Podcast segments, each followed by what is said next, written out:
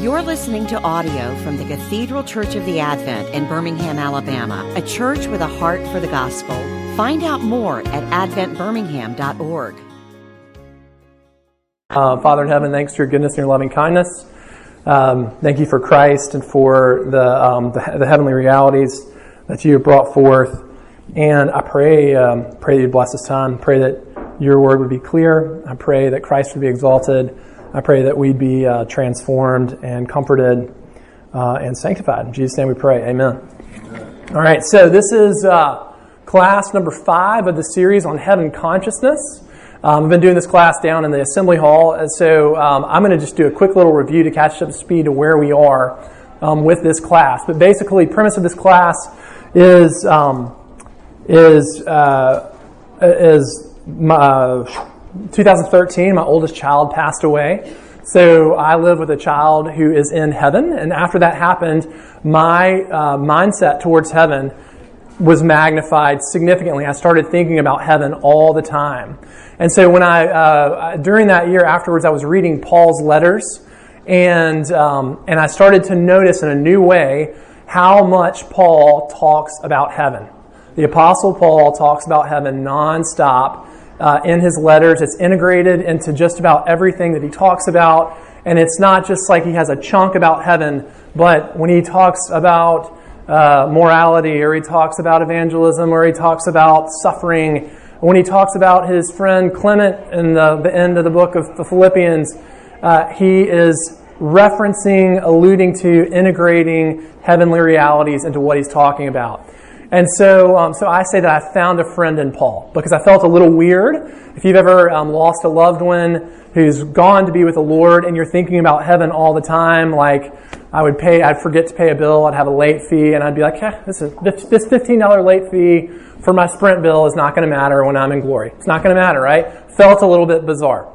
Um, and uh, and so I found I found a friend in Paul, and that someone who heaven was on their mind all the time. And so, um, so the, the, the, purpose of this class um, is to talk about heavenly realities with the hope that we all might have a heightened heavenly mindedness. Um, that heaven might be a bigger part of our everyday consciousness. And so, to review um, where we've been, uh, we first talked about future heaven. So that's when we think about heaven, what we typically conceive of is like when you die and you go to be with Jesus. That's so that or the second coming of Christ, new heavens and new earth. That's what we're talking about when I refer to future heaven. Um, then we talk second class about present heaven. And so what I mean by that is the apostle Paul saw the coming of Jesus as the beginning of heaven on earth. The, the end of history in the Bible is heaven on earth, the new heavens and the new earth. But Paul believed and, and they, we call that the, the age to come. Uh, the age to come, the new creation, the age of the Spirit, the new heavenly age, all that. Well, Paul believed that the Christ event, the life, death, resurrection of Jesus, was the initiation of the age to come. And that what we have is an overlap between that heavenly age and the present evil age that we live in now. Uh, and there will be an overlap until the second coming of Christ. So, that being said, one of the big, uh, the big breakthroughs of the New Testament, one of the big themes of the New Testament, is that whether it's in the, the Gospels when we're talking about the kingdom of God, or in Paul, we're talking about the age of the Spirit, the new creation, the kingdom of God, but that heaven is on earth now. And that if you're a believer in Christ, a big facet of your salvation is that you have been transferred from the, the domain of darkness. This is what Paul says in Colossians 1. You've been transferred from the domain of darkness into the kingdom of heaven. And so you, yes, because of the now and the not yet. Yes, we still live in the, in the, the, the fallen world. Um, we still sin. We still suffer. We still see evil. And we more truly live in heaven. We are citizens, our citizenship is in heaven. That's what Paul says in Philippians chapter 3. Uh, and so basically, our more true home is heaven. And so um, th- this is this is going to be very very important um, as we talk about heavenly morality today. All right, so with that being said, Paul's argument, particularly in Colossians 3, is okay, like since you've been raised with Christ, you've been ra- unified with Christ in his, in his ascension into heaven, you're seated in heaven, then set your mind on things above. Uh, because you're now a citizen of heaven, it makes sense that your mind would be set on things above where Christ is seated. Don't set your mind on earthly things, set your thing, your mind on heavenly things. He says, For you have died, and your life is hidden with him in God. So basically, you have died, you have crossed the threshold. You are no longer in the domain of darkness, you are now in the kingdom of God, you're in the kingdom of light. And as a product of that, it makes sense that your mind would be set on things above. Then he talks about our heavenly future when Christ, who is our life, appears you also will appear with him in glory. So at the second coming of Christ, we will be with Christ. So he is saying, heaven is your past. You were unified with Christ in his ascension. Heaven is your present. You are unified with Christ now. You are in the heart of Christ in heaven. That's where your citizenship is. Your future is also in heaven. You'll be with Christ in the second coming. You'll be with Christ in the new heavens the new earth. As a product of that, it only makes sense that you would have a heavenly mindedness. And so, with that being said, the, the progression, this is the, toin, the term that I coin, is um, heaven consciousness that is when, that's what we see in Paul. That your, um, your life, your mind, your heart, your hope, your expectation is so grounded in heaven that it just pervades your perspective. You know, it's just the air that you breathe. It's, it's, it's there in the way that you think about, think about things. It's there in the way that you're convicted about sin. It's there in the way that you're courageous and serving and loving people. Um, it's there when you're having a tough time, uh, and your natural instinct is to look towards heaven and say, This is temporary, this is tough, this is not forever. And so, heaven consciousness is what we're hoping that God will do for us um, in, um, you know, as we kind of learn more about the heavenly realities. Here, this is one of the things I thought about this past week, and that is like heavenly realities are central to our existence if you're a believer in Christ. But we just really don't necessarily even know it.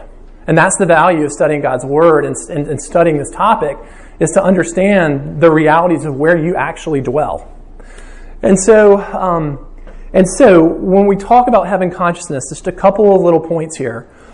One is that, uh, in looking at Paul's heaven consciousness, um, it's that Paul has a very clear endpoint in life. And that's true for you as a believer. You, you take that for granted if you've been a Christian for a long time. But if you've been a Christian for a long time, you take for granted that as you're thinking about the narrative of your life, it, it ends in heaven with Christ. It ends in the new heavens and the new earth ultimately. And that that's just, uh, it's just so embedded in your daily perspective, so embedded in your heart and your mind, that you take for granted there are people, and, and, and, if this is you, I beg you to come to Christ today, but there are people who live with this sense of, I don't really know where this is all headed. I don't know where this is going. Who knows what's going to happen when I die? Uh, this is it this abyss? Is it nothing?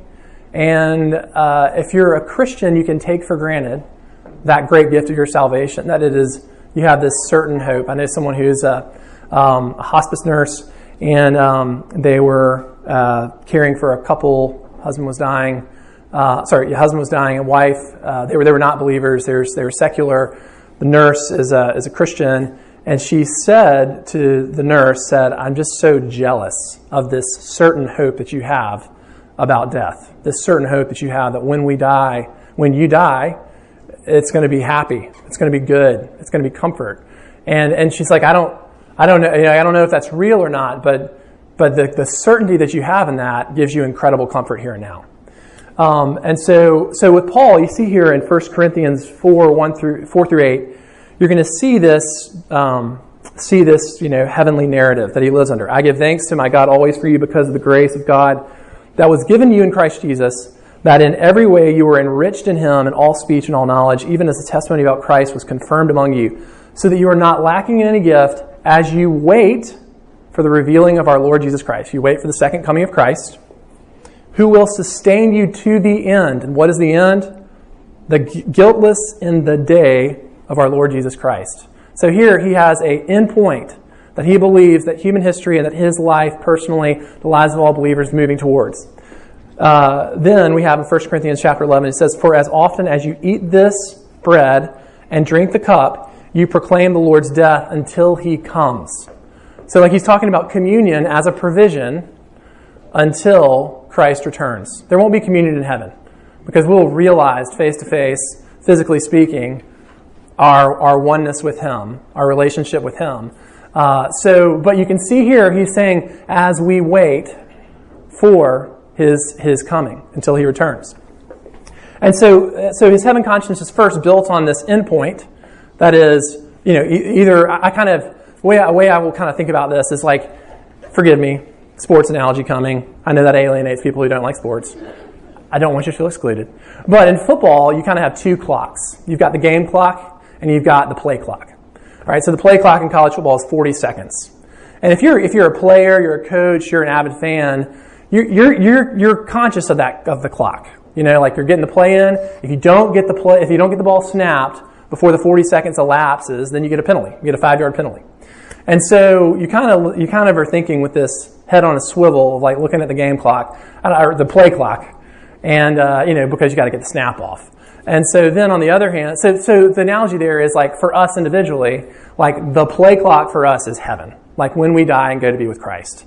And so a heaven consciousness is that head on a swivel, aware of looking at, you know, the, the, the play clock winding down.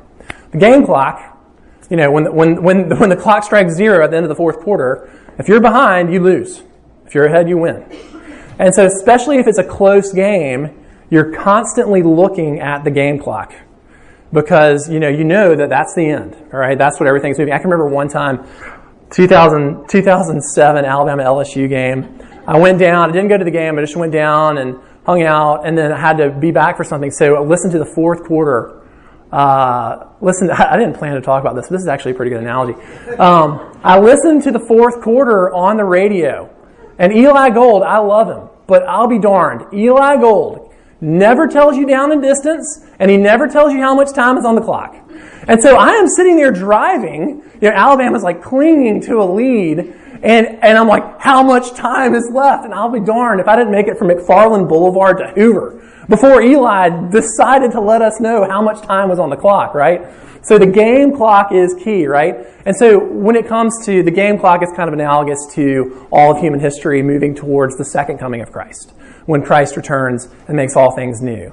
And so the, the, reason I'm, the reason I use that clock analogy is because when you watch a game, you're constantly aware of how much time is on the clock. And you're constantly aware that when it hits zero, either the, you know, the, the time for the play is over, the time for the game is over. There's a consciousness of the clock. Zero is the end point. Well, the same thing would be true here in Paul's heaven consciousness, that he is consci- constantly conscious of either his own, um, his own death, his own uh, journey to glory in Christ, or he is conscious of the day of the Lord, the second coming of Christ that, that human history awaits. And so, with that being said, there is this narrative arc that we see in Paul. Uh, this is from 1 Thessalonians uh, 1 through 9 through 10. He says, For they themselves report concerning us the kind of reception we had among you and now he's going to talk about the narrative of their salvation. He says, How you turned from idols to serve the living and true God, and to wait for his Son from heaven, whom he raised from the dead, Jesus who delivers us from the wrath to come. So you can see this arc narrative of being delivered from, uh, from the wrath of God, being delivered from the worship of idols, and now we presently worship the living God, we worship and serve the living God while we wait for, uh, for our end. We wait uh, to see Christ face to face, or we wait, wait for Christ to come back. And so that's just to give you a sense of what I'm talking about here with the heaven consciousness. And so the more and more real this is to you, the more it, it through the work of the Holy Spirit and through the Word of God, it seeps into your heart and into your mind, the more comfort the more, um, the more comforting, the more sanctifying, the more convicting, the more motivating it is.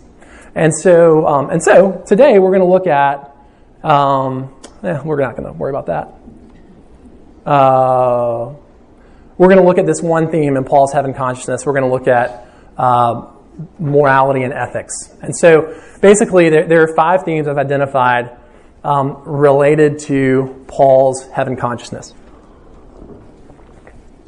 Basically, what I mean by that is you see that you see over and over again these repeated themes where when Christ thinks about heaven, when he talks about heaven, certain topics come up over and over again. Uh, so, for example, one is motivation for evangelism. Paul is very, very motivated to share the gospel and to serve the Lord because of heavenly realities. Um, Paul is very often when he's talking about suffering, he looks back to, or looks forward to, the relief of suffering in heaven. Uh, he, he refers in 2 Corinthians chapter uh, 4 to sufferings as light and momentary. Light and momentary relative to the heavenly weight of glory that awaits us with the Lord. So you can see, uh, again, when he, when he talks about suffering, heaven almost always comes up. Um, you can see a theme of contentment. Paul is going through really hard things. He is particularly in Philippians chapter 4. Paul is going through very difficult things. And yet he says, good times, bad times. I've, I've learned to be content. And he's learned this contentment because uh, he has a accurate appraisal of you know what life in the present evil age is meant to be. He's not a, you know he doesn't have unrealistic expectations, and he also has this this uh, consciousness that he's going to be living in perfect happiness, perfect pleasure for all of eternity, for trillions and trillions and trillions of years. And you know we're going to suffer here for however long the Lord has us. And so, relatively speaking, it gives him a sense of contentment. Um, we're going to talk about contentment next week. Uh, fourth theme we see is no fear in death. Um, Paul uh, has honestly views death in a positive lens. I'm not talking about dying. Dying, you know, where you're getting very, very close to death, the pain and the, the difficulty and the suffering that comes with that, that's another thing. But in terms of actually dying, Paul views it, views it positively to the point that in Philippians 1 he says that he desires to be with Christ. He calls that better. Um, but then he comes back and talks about how, but to stay with you is fruitful service. And so finally, uh, conviction for a moral and ethical life.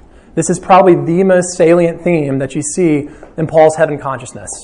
Um, that when he talks about heavenly realities, he very often will then talk about repenting from sin and pursuing righteousness. And so we're going to talk about why that is. We're going to look at some examples of that. That's what's on your worksheet. Uh, that's what's on your worksheet. Uh, the fir- first page um, is a bunch of different examples of where Paul will be talking about heavenly realities, and then he'll transition into talking about living a godly life. And then on the back of that, we'll look at the reasons why. Like, why is it that Paul, um, that his view of heaven naturally, inherently leads him uh, to want to pursue a godly life and to exhort others to do so as well. Um, keeping in mind, by the way, as we talk about this, that yes, we've been made righteous. Yes, our sins are forgiven. Yes, we're heaven bound. Yes, we are citizens of heaven now. And we still, we still have like very, very, very powerful sinful flesh. And so that's not to think that we're going to ever, in, on this side of glory, escape sin. That we're ever going to stop struggling with sin. That's just going to, that's just, that's just a reality we have to accept. And um, this is a, a, help, a comfort, um, and, a, and, a, and an encouragement uh, in, in, that, in that struggle with sin. So, first, uh, on the front page here, heaven conscious morality and ethics, uh, looking at Romans 13, 11 through 14. Paul says, because, because this, you know, you know the time. Okay, you're aware in the big picture of what has happened in Christ. That the hour has come for you to awake from sleep. For salvation is nearer to us now than when we first believed. The night is foregone. The day is at hand. When he's talking about the day here, he's talking about the day of the Lord, the, the second coming of Christ, and the present reality of heaven. So then, let us cast off the works of darkness and put on the armor of light. Let us walk properly as in the daytime, not in orgies and drunkenness, not in sexual immorality and sensuality, not in quarreling and jealousy, but put on the Lord Jesus Christ and make no provision for the flesh to gratify to gratify the desire. So you can see, you can see this logical progression. Hey, the day has come. You are citizens of the kingdom of light, and therefore live, live as you will in heaven. Keeping in mind that in heaven you're not going to be able to sin. Not going to be able to, to sin in heaven. So he's saying, live like you will in heaven. All right, next. First, 1 Thessalonians 3 11 through 13. Now, may our God and Father himself and our Lord Jesus direct our way to you. And may the Lord make you increase and abound in love for one another, for all you, as we do for you, so that you may establish your hearts blameless in holiness before our God and Father at the coming of our Lord Jesus Christ with all the saints. So this is kind of more, he's talking about you know, living a moral life, And he does this a lot. A lot of the times when he's talking about living a pure and blameless life, you see that, that, that terminology, blameless, a lot. And then he'll say, so that when Christ comes, you'll be blameless before the Lord. So it's kind of like if you, if there's someone that you really respect, um, whether it's a boss, it's a mentor, it's a parent, it's a grandparent. And, you know, I don't know if you've ever felt this, but you're going to go sit down with that person and have a conversation. There is this sense of like preparation, of like, I'm going to be on my best behavior because I'm talking to my, you know, grandparent, my granddad or grandmother who is a really godly person and has a ton of character. And, you know, you kind of step in the room, you, you, you, you're kind of on your best behavior as compared to when you're hanging out with your frat daddies. Um, and so, um, and so, with that being said, that's kind of Paul's mentality of like we're going to see God in all His holiness that awaits us, and so that kind of prompts him to think about like I'm going to see, you know, grandmother who's such a godly person who I respect, and I kind of want to be, you know, on my best behavior.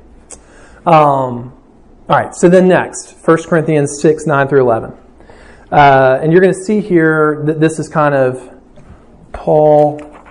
Actually, I'm going to say this for this is on the next slide. I'm going to say this one. Uh, we'll go, go down to Titus 2. All right, so Titus 2 11, uh, 11, 2 11 through 3 2 says, For the grace of God has appeared that offers salvation to all people.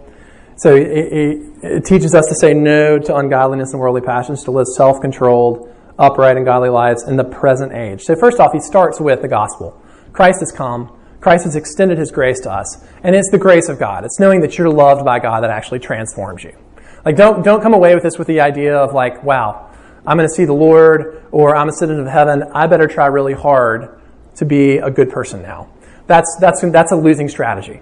Um, what you see here is that it's the grace of God. It's thinking about how all of these things, these heavenly realities, the forgiveness of sins, the righteousness that we have, is all a gift from God through Christ. And so that so you can see that here that he says the, it's the grace of God. It's knowing that you're fully loved apart from your performance that actually transforms you into a person who can say no to ungodliness and worldly passions. Um, and then he says, while we wait for the blessed hope, the appearing of the glory of our great God and Savior Jesus Christ, who gave himself for us to redeem us from all wickedness and to purify for himself a people that are his very own, eager to do what is good. So he is, you know, again, giving this narrative that we're waiting for the appearing of God, and that prompts um, repentance and the pursuit of godliness. And so he says, so then, then, these then are the things you should teach. And so he goes on to talk about how we should encourage and rebuke with all authority. Do not let anyone despise you. Remind the people to be subject to rulers and authorities, to be obedient, to be ready to do whatever is good, to slander no one to be peaceful and considerable, considerate and always gentle toward everyone. And so it starts with these gospel realities of the grace of God. It moves into these heavenly realities that are a product of the gospel. And then he goes into talking about teaching people to live obedient lives to God's word. All right, finally, Philippians 1 9 through 11, it says, As it is my prayer that your love may abound more and more with knowledge and all discernment, so that you may approve what is excellent and so be pure and blameless for the day of Christ, filled with the fruit of righteousness that comes through Jesus Christ to the glory and praise of God. So again, here's this, this, you know, I'm expecting to see God in His holiness, and so that has an influence, uh, has an influence, that expectation has an influence on how he thinks about the way he lives. All right, so with that being said, um, this takes us to the question of why. Like, why is it that Paul would say that these heavenly realities should lead us to prompt us to repentance and the pursuit of godliness. And so, um, so there are kind of four little themes that I've identified. Um, uh, yeah, four themes I've identified. Okay, so first, Paul believes that you have a new location. You live in a new place as a product of your salvation. Um, and, uh, you know, I've already kind of gone over this earlier, but in Colossians 3, he says, If then you've been raised with Christ, seek things that are above, where Christ is seated at the right hand of God. Set your mind on things that are above, not on things that are on earth. For you have died, and your life is hidden with Christ in God. So he's saying, like, you have a new place. Like, you, you dwell in heaven with Christ. You are hidden, hidden with Christ in God. And so, because of this new place that you live, um, then naturally this should transform the, the way that you live your life. Then he goes into, starting in verse 5, put to death, therefore, what is earthly in you sexual immorality, impurity, passion, evil desires, and covetousness, which is idolatry. And so, so he's saying, like, you don't live in the present evil age anymore. Don't act like you live there. You live now in the kingdom of heaven. And, and that should, you know, that, that should influence how you live. And we all kind of know, uh, we all kind of know that when we're in certain places, we act a, a different way. You know, if like you're, if you're in a wedding, if you're in church, you act differently than when you know you're down at the SAE house. I don't know why I'm hitting on the fraternities today, but you know, but it's true. We all kind of know this. Like I behave a little bit differently when I'm at an Alabama football game uh, than I do at the nine o'clock service. Um, so that's not to say that's a good thing, um, but it's a reality of like when you have an awareness of your location, awareness of where you are, that that influences how you behave. And so he's saying like you live in heaven. That's your location. That's the context. That's the setting of your life now because you're in union with Christ. You've been transferred into the age of the Spirit. And so, as a product of that, you know, you, sh- you should live as you will in heaven. Okay, so new location. All right, second is a new identity. We're going to skip down to verse verses 22 through 23. For those of you who have been good students and have come to all these classes, remember when we talked about the uh, present heaven, how Paul had uh, three paradigms that he would talk about the new heavenly age with, or the age to come with. He talked about the age of the Spirit, the kingdom of God, and the new creation. And so here in this verse, he's going to be speaking out of the new creation paradigm. Like basically, it's just another way of talking about you're a citizen of heaven now on earth.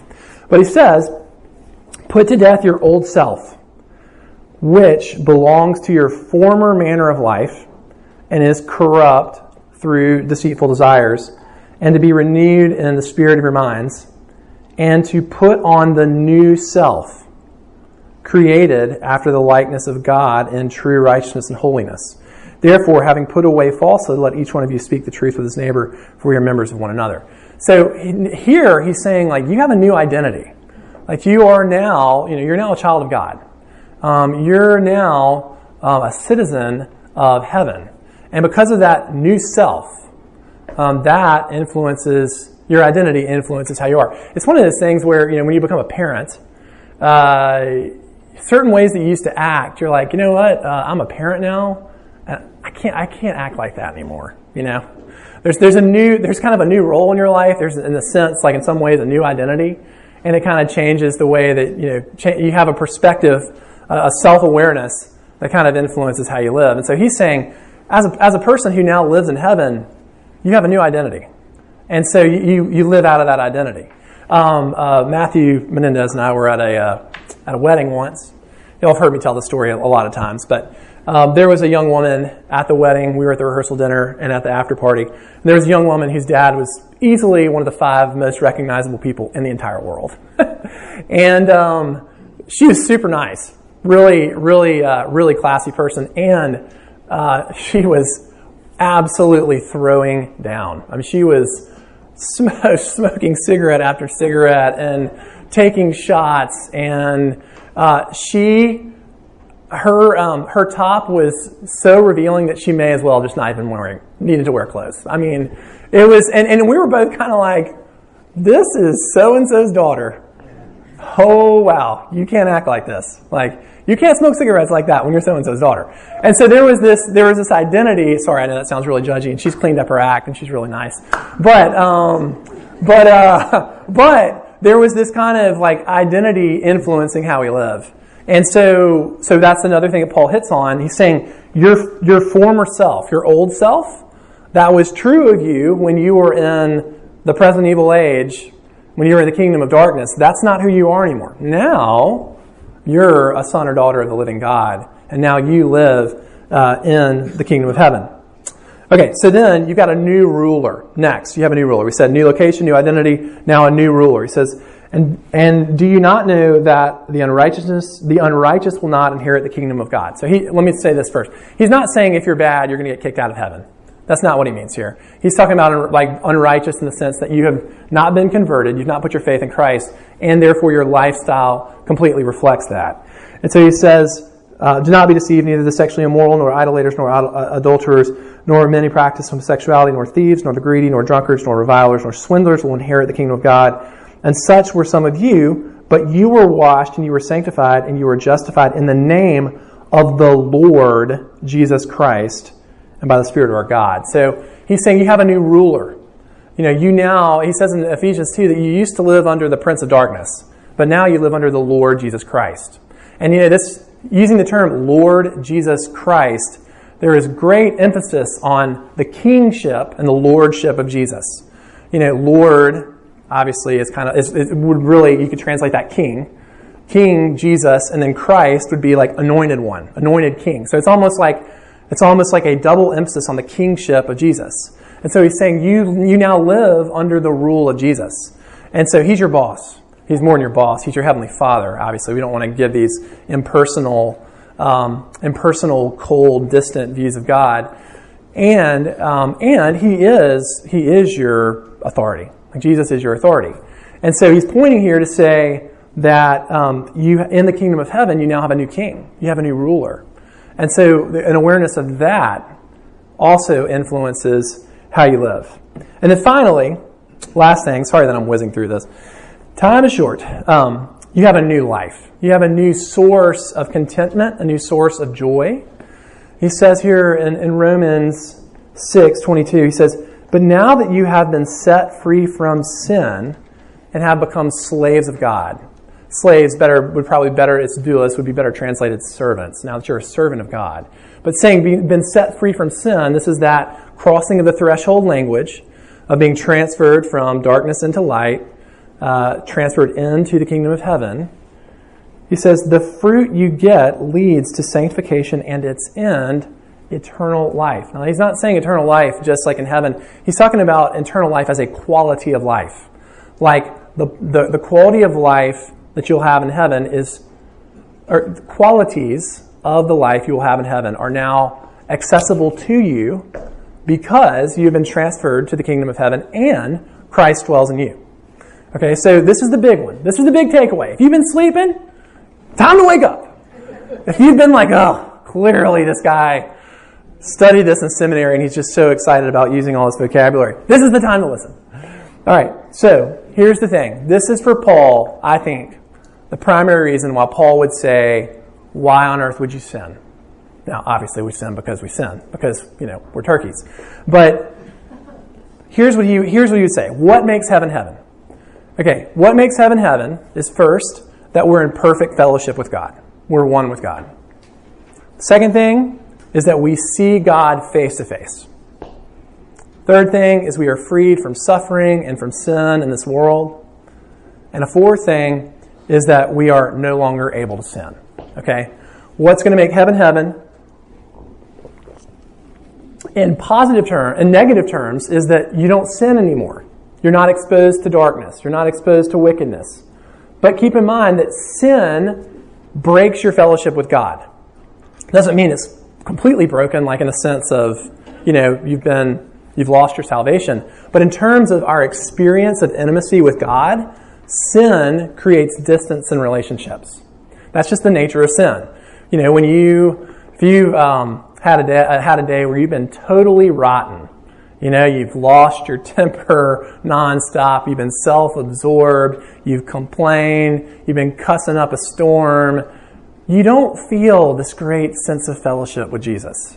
That's not because Jesus doesn't love you. That doesn't mean that you're not righteous anymore. It doesn't mean that, you know, Jesus has left your heart or anything. It just means that you're not experiencing the joy of fellowship with God because sin naturally creates separation. You know, if you've been uh, to your, you know, to your roommate or to, you know, your, your spouse or your kids, if you've been a total jerk, it's not like, you know, all lovey-dovey at the house, right? You're not feeling this great sense of affection and connection because sin creates separation. And so what Paul is saying is, look, what's going to make heaven so great is you're going to experience the oneness that you have with God through Christ. That is what's going to give you that great sense of joy. That's the quality of eternal life. Is that you are you're experiencing your communion with God that has come through the gospel. So he's saying, look, you're one with Christ now. Like you can enjoy the pleasure and joy of fellowship with God now because you're a citizen of the kingdom of God and because you are one with Christ. You are one with God through Christ. And so, pursue that pleasure. Pursue that joy of fellowship with God. And hey, sin is going to interfere with that. Sin is going to be counterproductive. It's going to pull you away from that fellowship. So he's saying, repent. Repent from sin um, so that you'll enjoy the eternal life, the quality of eternal life in your relationship with God here and now. And so that's the primary thing that's driving it. Yes, you have a new place. Um, you live in the kingdom of God. The context influences how you live. Yes, you have a new identity. Uh, you are a child of God. And, and we have a self awareness of our identity, and that inf- shapes how we live. Yes, you have a new ruler. And repent from sin so that you can enjoy the pleasures of eternal life here and now because you're one with Christ. And that is the core of what's going to make heaven heaven. So let me pray for us. I can answer questions, and if you're going to the next service, you need to split out. I won't be offended if you just need to hit the road. Um, Jesus, thank you so much for um, for the hope of heaven, for the present heavenly realities that we live in, and uh, let us not um, let us not become legalistic out of this and uh, try to be good out of fear, but let us, Lord, just surrender our lives to you. Um, give us the grace to repent, Lord, and give us the hope uh, to want to draw close to you and just let that be our pursuit. Let that, let that be what's, um, what's central in our heart and our mind is to be close to you, Lord. Uh, and, and, and, and in that, um, help us to, by your grace and through the Holy Spirit, help us to turn away from sin. And so, thanks, thanks, Lord. Ask this prayer in Jesus' name. Amen.